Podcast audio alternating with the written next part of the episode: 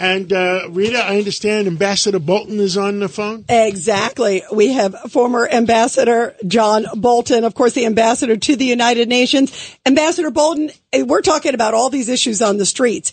In the middle of all this, the Biden administration's rumored to be working on sort of a mini agreement with Iran secretly. Netanyahu's, furious. Many Americans are furious. What is going on with this administration and Iran? This is frightening. Well, it is. They just cannot shake the obsession that if they can talk Iran back to let them back into the 2015 nuclear deal, that sweetness and light will break out in the Middle East. And in the meantime, Iran is busy crushing its own population. It continues its effort to get deliverable nuclear weapons. It's still supporting terrorism. I mean, it really is a kind of a theological obsession that the Biden administration has.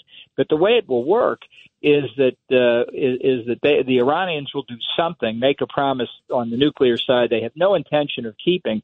And in exchange for that, we will release billions, maybe tens of billions of frozen assets that will go right back into being either a lifeline for this for the regime in Tehran, which is very squeezed economically, or they'll just take the money and put it into terrorism, military, and nuclear activities. There's no good deal here for the United States. Ambassador, I remember when President Obama sent two plane loads worth of $100 bills. In the middle of the night, remember? It was pallets in the middle of the night, too, John. No, it wasn't $100 bills. No, it was pounds, he had euros, pounds, he had dollars, and Swiss. What do they need, Yeah, because they need. To send American dollars, President Obama had to get permission from Congress, and he bypassed Congress, and that's why he sent foreign currency. Yeah, listen, the treaty power is something the Senate has given way too much up on over the years. If they do this side deal, the secret mini deal that they've been working on, really, Congress has got to take action. Congress, the Senate in particular, has got to stand up for its constitutional authority. I think that means cutting off, dramatically reducing appropriations for the State Department, things like that that get the bureaucrats' attention. Judge Weinberg? Ambassador, I'm deeply troubled because they're going to say this deal is not really a deal. It's an ishkabibble, and therefore you don't have to go through congressional authorization. Yeah, you're exactly right. They're going to call it an understanding. And, they just think Congress is filled with people who won't stand up to protect their own prerogatives. And I hope they're wrong on that. I've talked to members of the Senate in particular. I think they understand what's at stake. The question is whether they're willing to get enough others to go along with it. But I think this is a point that has to be understood here. I think it ties in, unfortunately, as a matter of attitude with the current Secretary of State Blinken's trip to China, where he met with Xi Jinping today. They're just so desperate to want to talk to these people. It doesn't matter whether they get agreements that favor the United States out of these talks. They just want to talk for the sake of talking. And we're missing opportunities. We're missing threats that are coming our way because of this approach. Yeah. By the way, everybody, later on in the show here on Cats and Cosby, we're going to have Gordon Chang talk about China too, by the way. Everybody, we're talking to former UN Ambassador John Bolton. Tony Carbonetti. John, how are you? You just mentioned that Iran is continuing their efforts to go nuclear. It has always been the United States' job, Israel's job, to prevent that from happening. As they get closer, and I don't know whether we've lost the will or the power to prevent them from doing so, if they become nuclear or when they become nuclear, what does that do for the balance of power in that region? And all the other countries want to do it as well? They absolutely will, and they're beginning to lay the groundwork for it now. I don't think the government in Tehran believes that the Biden administration will use force, if necessary, to stop their nuclear activities. They think this administration has no backbone. Unfortunately, so do many of our allies in the region. I think the Israelis are being very polite about it, but I don't think the government in Jerusalem thinks that the U.S. will act. And I don't think the United Arab Emirates, the Saudis, the Kuwaitis, I don't think any of the Gulf Arabs believe that we will act. So this could well come down to whether Israel is determined to act. I think Netanyahu will. I think he understands the stakes. I think almost everybody in Israel understands the stakes that if Iran gets nuclear weapons, Israel is subject to a nuclear holocaust, and they're not going to permit that to happen. But we shouldn't have to depend on Israel. We have a huge interest in preventing this from happening. And the only Biden administration approach is to try and beg the regime in Tehran to take more billions of dollars and make pledges on the nuclear side. They will not follow through on, as they have violated the 2015 deal, which was a thoroughly bad deal to begin with.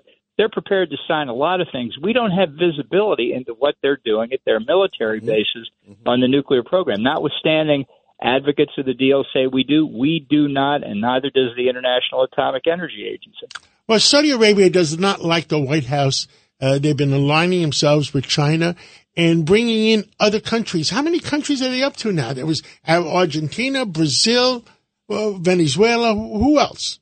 Well, that is anybody, South Africa, anybody that wants to talk to them. The Saudis and other Gulf Arabs are hedging their bets in classic Mideastern style because they think the United States lacks the resolve to protect itself and protect its allies against the people who are threatening. Let's remember the Biden campaign domestically in 2020 was largely based on condemnation of oil and gas. That is to say to the Gulf Arabs, we're going to put you out of business, calling the Saudis pariahs for the murder of Khashoggi, negotiating with the Iranians over the heads of the Arabs and of Israel. You know, it's no wonder they're hedging their bets. These are people who have stuck with the United States. I mean, I was just recently in the Middle East and heard very senior Arab officials talk about how the U.S. is letting China get into the region in ways they've never seen before, and we're just letting it happen. Your Royal Highness Prince Pavlu is here with us in the studio. You have a question for the ambassador? Your Excellency, good afternoon. Pleasure to talk to you.